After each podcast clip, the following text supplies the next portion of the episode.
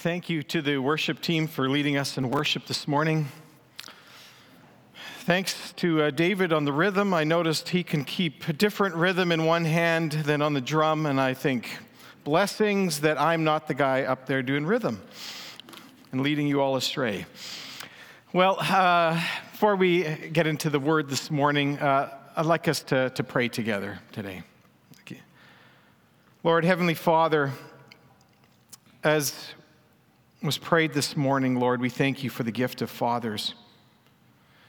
And we thank you that you are the ultimate model, Lord, for all of us. You are a God of compassion. You are also a God of justice. You are a God of great faithfulness and persistence. You are the God who seeks out the lost. I thank you that you uh, are the one who sent your son Jesus. Lord, uh, as a parent, I know how beloved our children are. And our instinct is to do whatever we can to protect our children. And, uh, and Father, we thank you that though you had an only son, you wanted all of your children, Lord, to be saved. And Lord, that is the center of the gospel.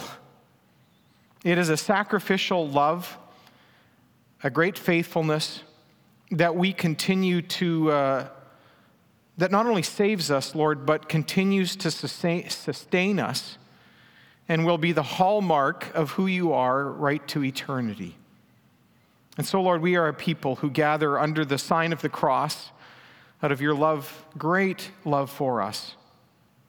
Lord, I think today of, of people who have uh, lost loved ones, maybe lost a father, maybe even in one of the recent tragedies, whether it be the accident that took place in Manitoba this week, or whether it be in one of the conflicts in the world, or whether it be to illness, and for whom there is an empty space and even more so an empty place. Lord, I pray that you would fill that space that you would comfort the brokenhearted as you so often do, that you would strengthen and sustain.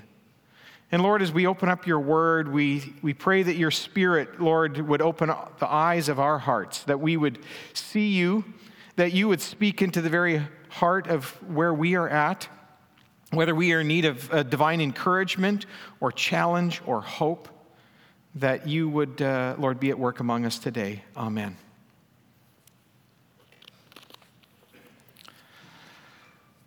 I remember uh, a few years ago, Quebec firefighters were responding to a call to help from their American counterparts, but they got a surprise at the border crossing. The Anchorage Inn in Rouse's Point, New York, had caught fire, likely because of an electrical problem.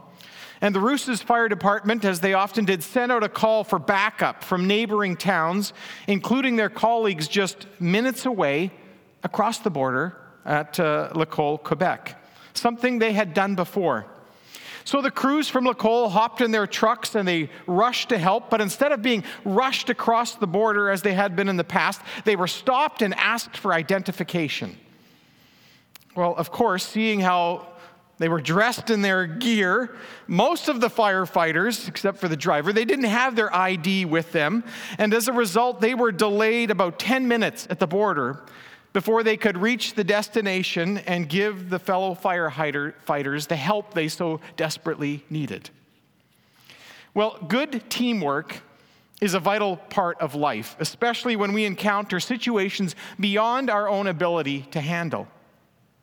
The house churches in Galatia which began in response to Paul's missionary work years earlier, had become increasingly divided with self appointed border guards telling them who was and who wasn't acceptable to God. Now, while good teamwork had been their new aim and they had been growing in that, the new merit based system, instead of grace based by the, some of the false teachers, it was infecting the group with envy and pride and uh, merit based systems always do that because we're in competition or we're trying to measure up, as opposed to grace based systems, we're all here only because of God's grace. That breeds humility instead. So, if the church in Galatia was going to keep in step with the Spirit, as we looked at last week, and embody godlike values, they would need to learn to work together in supportive and accountable relationships. Let us look at Galatians chapter 6. We're going to finish Galatians today. Galatians 6, beginning of verse 1. Brothers and sisters, if someone is caught in a sin, you who live by the Spirit should restore that person gently. But watch yourselves, or you may also be tempted. Carry each other's burdens, and in this way you will fulfill the law of Christ.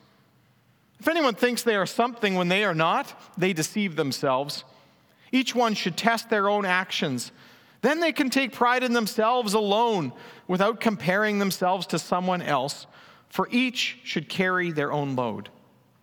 Nevertheless, the one who receives instruction in the word should share all good things with their instructor. Do not be deceived. God cannot be mocked. A man reaps what he sows. Whoever sows to please their flesh, from the flesh will reap destruction. Whoever sows to please the Spirit, from the Spirit will reap eternal life. Let us not become weary in doing good, for at the proper time we will reap a harvest if we do not give up. Therefore, as we have opportunity, let us do good to all people, especially those who belong to the family of believers. See what large letters I use as I write to you with my own hand?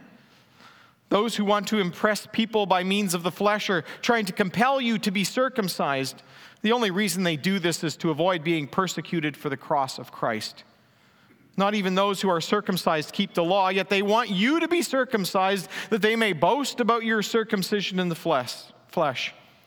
May I never boast except in the cross of our Lord Jesus Christ through which the world has been crucified to me and I to the world. Neither circumcision nor uncircumcision means anything. What counts is the new creation. Peace and mercy to all who follow this rule, to the Israel of God. From now on, let no one cause me trouble, for I bear on my body the marks of Jesus. The grace of our Lord Jesus Christ be with your spirit, brothers and sisters. Amen. Well, here in this chapter, we have what might appear to be a, a, number of random thoughts, you know, bearing one another's burdens, sharing with one's teacher, sowing and reaping, doing good. But looking at it more closely, what we find here are two threads that we need to weave into the fabric of our life together. One is corporate responsibility, and the other is personal accountability. The first mark of a spirit filled team, Paul says, is that people care for one another. In fact, if you were to look for one another passages, I remember reading a book a number of years ago 59 passages that talk about one another, love one another, care for one another, uh, a variety of things. And Paul proceeds to give a specific example, a scenario or situation in which someone is caught in a sin. And, and he tells us how also the family of God should respond to this kind of situation. Now, the Greek word that Paul uses for caught here, prolambano in Greek, it can mean either, you know, you've been caught doing something wrong, maybe by someone else, or it can mean you've inadvertently been, been caught, trapped, we would say, by sin. And Paul may well have in mind a person caught or trapped by one of the sins of the flesh that he referred to in the earlier chapter. Or he may have in mind a person caught by the sins associated with the legalism, you know, the judgmentalism, the pride and envy. Every and any and every sin is destructive in some way, both to the person who sins and the persons who are sinned against. And given Paul's earlier warnings, uh, remember those in chapter 5? He talked about, um, in 5 verse 15, he said, If you bite and devour each other, watch out or you will be destroyed by each other. And in the end of that chapter, let us not become conceited, provoking, and envying each other. It appears that their replacement of grace based faith or religion with works based religion had fostered competitiveness and division instead of cooperation and unity. As uh, N.T. Wright notes, it is desperately easy for this kind of attitude to creep into any church. Divisions in the wider society, and he gives examples caste, class, income, color, the sort of home you live in, etc., can quickly lead one group of Christians to look down on the other, and often the others sneer back. So, whatever form sin takes, the truly caring response to someone caught in sin is not to turn a blind eye. It's not my problem. It's not to look down on them. Oh, I don't have that problem. But to come alongside them to help. There, but for the grace of God, go I. And Paul says, restore that person gently. And the word restore, in, translated restore in Greek, kartizo, is used elsewhere in the New Testament when the disciples are fixing or mending their nets. Kartizo. And so they are doing that, of course, so that their nets are in full working order again. And restoration is always God's goal for us. And it requires, Paul says, one of the fruits of the Spirit that he referred to earlier that of gentleness gentleness. Remember being a kid, and uh, I can't remember what I was doing, but you get knots in your hair, you know, and who did I want? I wanted my mother, who would be gentle with me. I think it was glue in the hair to try to get, get those knots out, right? You want gentleness, or if you've got a sliver, right? You want someone who's going to tend to it, but gentle, be gentle, right? It's easy to be critical and judgmental of others' failures, but it takes love to get involved in another person's life and gentleness to help restore them. But it also, Paul says, requires caution on our part. Caution because he says, or watch out, or you also may be tempted. It may be that we're tempted by the same sin. We are all vulnerable. Really, we are. 1 Corinthians 10, verse 12 says, Paul says to the Corinthians, if you think you are standing firm, like that's not going to happen to me, he said, take care lest you fall. Or Paul may also be thinking about, you know, you may be tempted by pride or feeling superior as uh, verses 3 and 4. If anyone thinks they are something when they are not, they deceive themselves. And, and not measuring yourself against others, but you know, against yourself. And the general principle behind the illustration of verse 1 is, as Paul says in verse 2, carry each other's burdens. In this way, he says, if you're going to follow a law, okay, this is one law you can follow. Follow the law of love, the, the law of Christ, he calls it that Christ, by his Spirit, engraves, writes upon our heart. Of course, there's an assumption here behind this command to bear one another's burdens, and it is that we all have burdens. Amen? Yeah. And God does not intend for any of us to carry them alone. Some of us try to put up a I have it all together front, knowingly or unknowingly. And we may even think that this is a sign of strength and maturity that we don't burden other people with our problems. But even Christ in the Garden of Gethsemane asked his disciples to pray with him. That is genuine Christ like spirituality. And while it is true that 1 Peter chapter 5 verse 7 says that we are to cast all of our cares or anxiety upon the Lord because he cares for us, it is interesting that one of the primary ways that God often does that is he often cares for us through one another. Um, for example, I'm reminded of Paul. He said to the Corinthians, On him, that is Christ, we have set our hope that he will continue to deliver us And then he says, as you help us by your prayers. Or he also says later in 2 Corinthians, but God who comforts the downcast comforted us by the coming of Titus. Ah, that's the form that God's comfort took when Titus came. I felt like I was comforted by you. You sent him, Lord. And so that's often how God cares for us. Now, when we go on to the next verses, it may not be clear exactly how Paul's challenge in verses 3 and 4 fits with his call to carry each other's burdens. But given his earlier word of caution that we talked about being tempted when another is caught in sin, it seems that he's giving a warning once again of another kind of temptation that burden bearers can fall into pride. Right? It's, it's always a temptation when helping a person work through their problem you know, or a specific area of weakness to think that, that we must be more spiritual or mature than they are. Notice in, in verse 13, Paul will say, Not even those who are circumcised keep the law, yet they want you to be circumcised. You know, like they tell you that they may boast about your circum, that, oh yeah, we taught them, we helped them to become real Christians. No, we don't really live up to that standard either. They wouldn't say that, but I think there's that illustration of that. Or, or Jesus will talk about when you help another, you know, uh, he's talking about the problem of judgmentalism. And, you know, deal with the log in your own eye before trying to take the speck out of your brother, sister's eye. And comparisons are misguided. For there is not one person among us who does not have areas both of great strength and great weakness.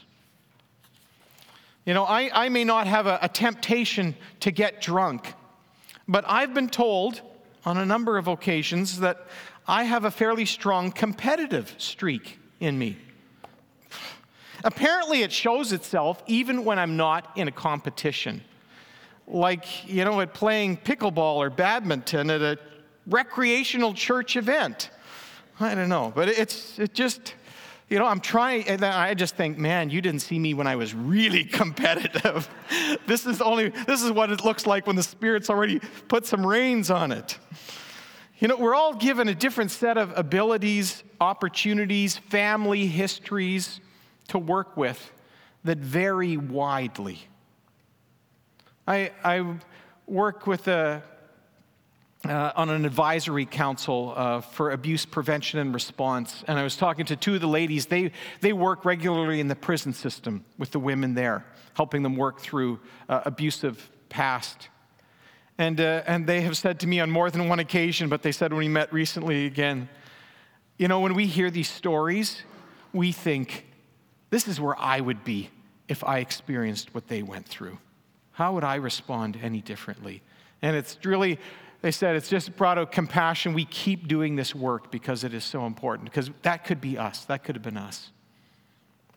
So, in the, in the final analysis, each one, Paul says, should test his or her own actions before God without comparing him or herself to anybody else. In the instruction in verse 5, that each should carry their own load. That seems kind of like a contradiction to what he said earlier bear one another's burdens right? Um, but a comparison of the Greek word here is helpful. Burden in verse 2, and the one translated load in verse 5. In verse 2, the word burden, baros in Greek, it is a, a weight or heavy load that just, you know, you cannot carry on your own. It would crush you, okay? I think about moving. You know, it's moving day. It's that really large piece of furniture like if I tried to pick up that couch and put it on my back, you know, I'd be under that couch, right? It's, that's a load, uh, or a burden, I mean. And then there's a load. That was a, a common term for like a person's pack that they are carrying. We might think of a backpack in our day, right? And so in moving day, it's the boxes. Yeah, you could take that box by yourself, but you're not going to be moving the furniture by yourself. And so we have a corporate responsibility to, to to help bear one another's burdens, which are too heavy to bear alone, but there is a box or backpack of personal responsibility for which we are accountable to God. You know, there's heavy burdens. Sometimes a crisis in life is a temporary thing where we need help, right? We cannot carry that alone. And sometimes some of those crises, they become ongoing, right? And then it becomes the challenge because how do you adjust to this isn't just a temporary reality, but a long term reality? Caring for an aging parent can be one of those things. Or yes, suddenly you find yourself as a single parent for one reason or another. And there are supports needed. Sometimes those supports are physical, right? Maybe it's help moving, or maybe it's uh, learning to work or live at a different pace. It can be emotional, it can be needing to listen or to pray with. It can be relational. Maybe you're widowed and it's a lot lonelier now. Maybe it's health or financial or spiritual. They are burdens that we need someone to help alleviate. And yet there's also loads. Chores, I think of it. When I was from young, boy, we learned chores. I was still in preschool, I think, when I was help gathering eggs. We had chickens laid eggs. I could reach the lower tier. I think now it probably took me half an hour just to get one carton of eggs. Uh, but I was learning to do to carry my own load, right, of chores, and that's resp- that's important. And when the day comes and I meet my Maker, He will not ask me how I did compared to others. I hope He doesn't. Dave, you and Billy Graham, like oh, uh, you didn't really measure up there. No, I hope he doesn't do that. No. But he's going to ask me whether I did what he asked me to do. Were you the one that I called you to be and equipped you to be?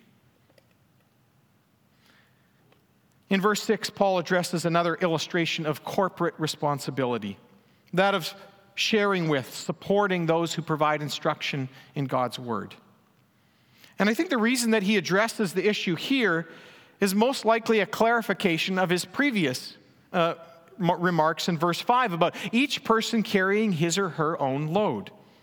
Paul, they all knew, was a self supporting missionary. He was literally a tent maker. He made tents. That's how he supported himself. And in 1 Corinthians 9, he explains why he went against what was normal. In, mo- in the normal thing was the teachers got paid, they got reimbursed, supported by those that were being instructed. But Paul never did that, and the Corinthians thought, you must not real, be a real teacher.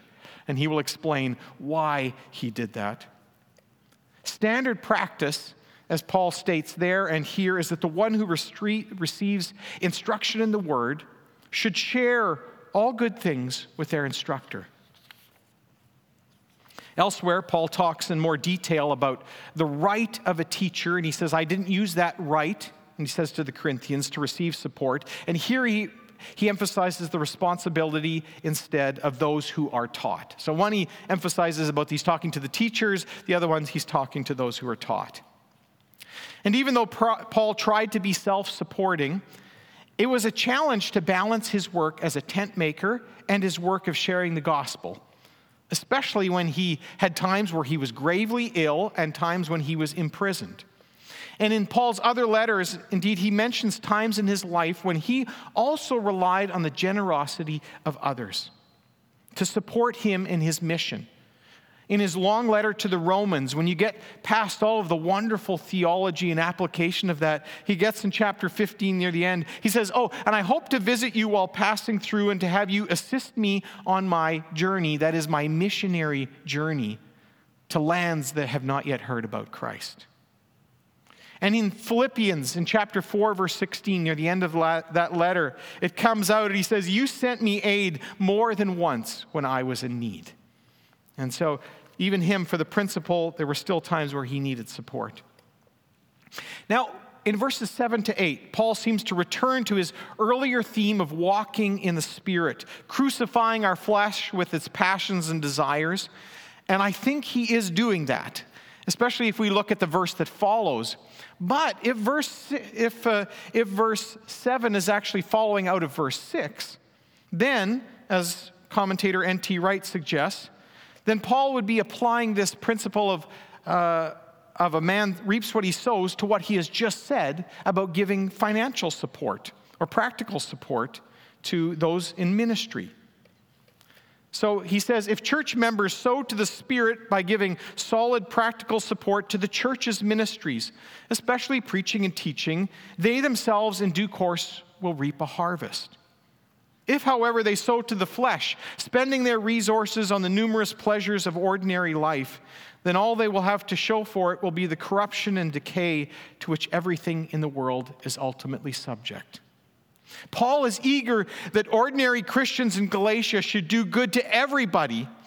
And general phrases in that day, like that, were often referring to financial contributions in civic life.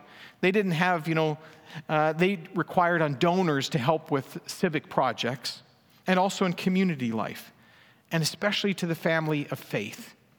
You know, I remember years ago when the, the market uh, tanked and I was looking at some of my investments, and, and they weren't doing very well. And then God reminded me, but you remember those investments that you had been making in some of the global Change the World projects? And I recently got a report from one of those. Um, actually one that we had done, helping some of the people in Colombia, in, in outside of Bogota, where they'd had a kind of a flash flood and houses had been washed away, and we got report of that, and we'd collected money to help rebuild some of those homes of people in the church, and we got a report back, and it was so encouraging. And he says, "What do you think about that investment?" And I thought, I love that investment. That was a great investment. And I think that's what he's talking about here. You want to invest in the ministry of what God is doing in the church, but also in the world. Our resources are a sacred trust. And wise people invest their resources, their, their treasure, you know, money, their time, their talents, in what will have a lasting benefit and harvest. Now, sometimes, often, I don't know, sometimes we have to live by faith rather than sight in these matters. Because what and who we are investing in, it just, there aren't any signs that there's a harvest happening right now. And thus, Paul's words about not growing weary or giving up. Paul, of all people, knew this especially given the time and energy that he had poured into the Galatians themselves. He had planted that church out of great hardship, and then got them going. They were going so well, and then he gets report. They've, it's like they've forgotten everything you told them, Paul, everything you showed them. Only to have them actually turn away and begin following some false teachers instead. Maybe some of you are probably at a very discouraging place in your life. Maybe it's in your work, in your workplace. Maybe it's your work as parents. Maybe you've spent a lifetime investing your heart and soul in children or grandchildren or in neighbors, and you don't see the results. And you're like, I'm, I'm growing weary and doing good. It's not worth it. And you wonder, you know, where's the harvest? Maybe you're growing weary in caring for an aging parent, or juggling challenges at work, or, or serving in the church. I think what we need is uh, verse 9 write it on a post it note. Let us not become weary in doing good, for at the proper time we will reap harvest if we do not give up. And, and post that somewhere as a reminder this week. Paul then has a, a series of closing comments in verses 11 to 18.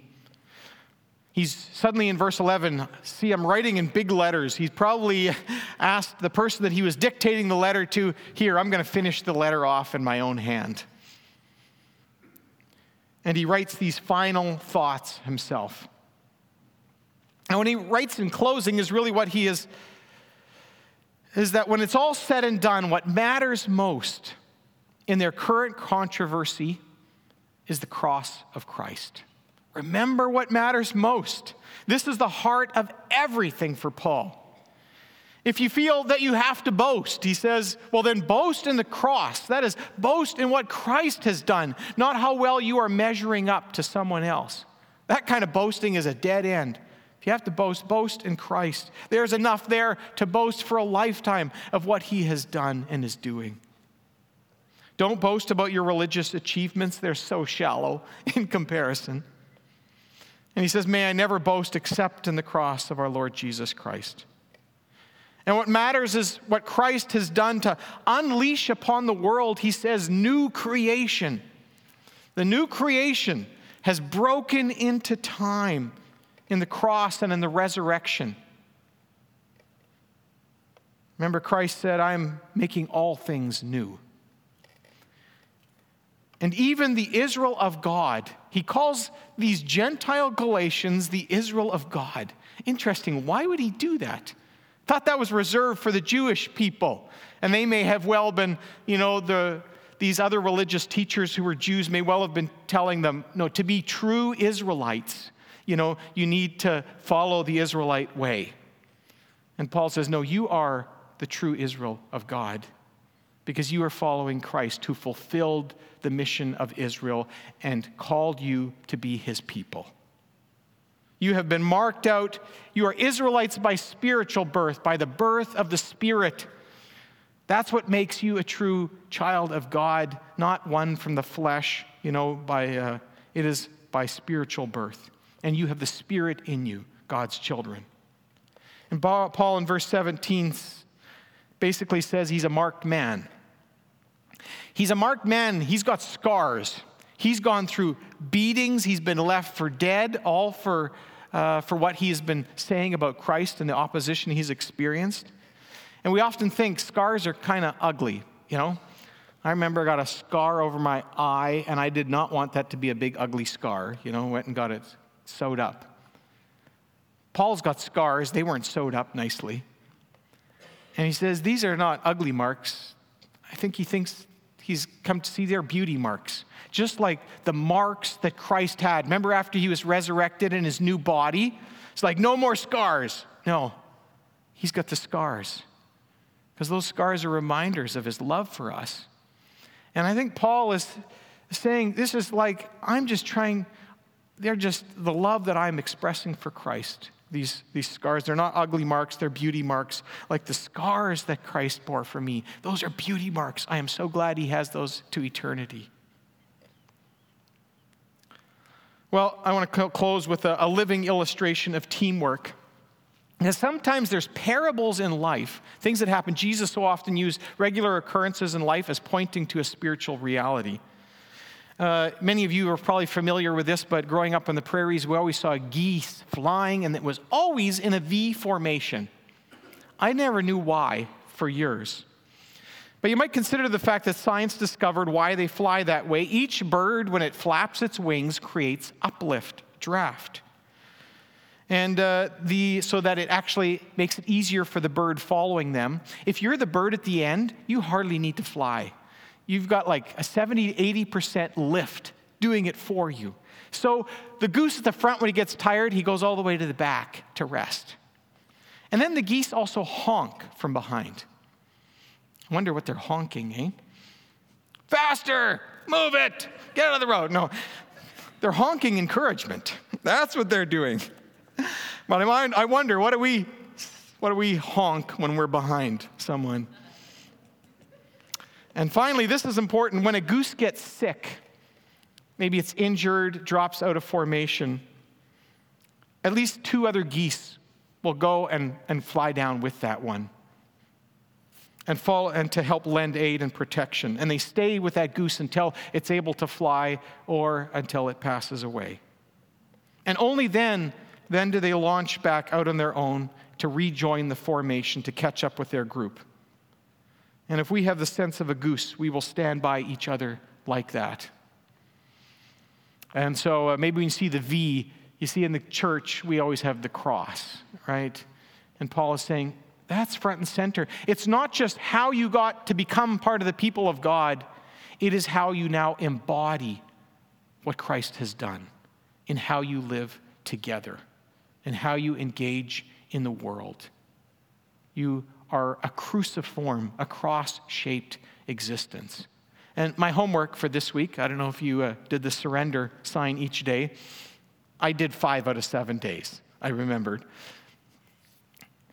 You know, it's not Catholics, they do the sign of the cross. So I'm, I'm uh, saying, you know, if you think that's Catholic, then be a Catholic for a week. But I want you to just to mark sometime in the day, mark yourself with the sign of the cross as a reminder this is, this is, I'm living under the sign of the cross, under what Christ has done. Am I, am I embodying that, Lord Jesus? And if not, by your Spirit, please help me to, to boast about what you've done and to remind this is, this is how you want us to live. I want to invite the worship team to come up and let's pray together. Oh, Lord Jesus, I thank you that you are the one who is still, even today, known by the scars. And Lord, we don't want to be the ones that cause wounds to one another. We don't want to be the injury party. We want to be the mending party. And Lord, we confess that sometimes in conflicts with our, our brothers and sisters and also with those in the world, Lord, being judgmental feels so righteous, but it's not. Embodying the right way, yes. Lord, you came to restore all things. You didn't come to leave things the way that they were, but you came not to judge the world, but that the world would be saved through you. Lord, we want to see members of our family, those in our community, Lord, in our nation, in the world. Lord, we want to see a great restoration take place. We believe that by your Spirit, you are able to do that. But Lord, let that restoration work, Lord, take us and take work in us, in our attitudes, in our actions, that we might live lives surrendered to you. Amen.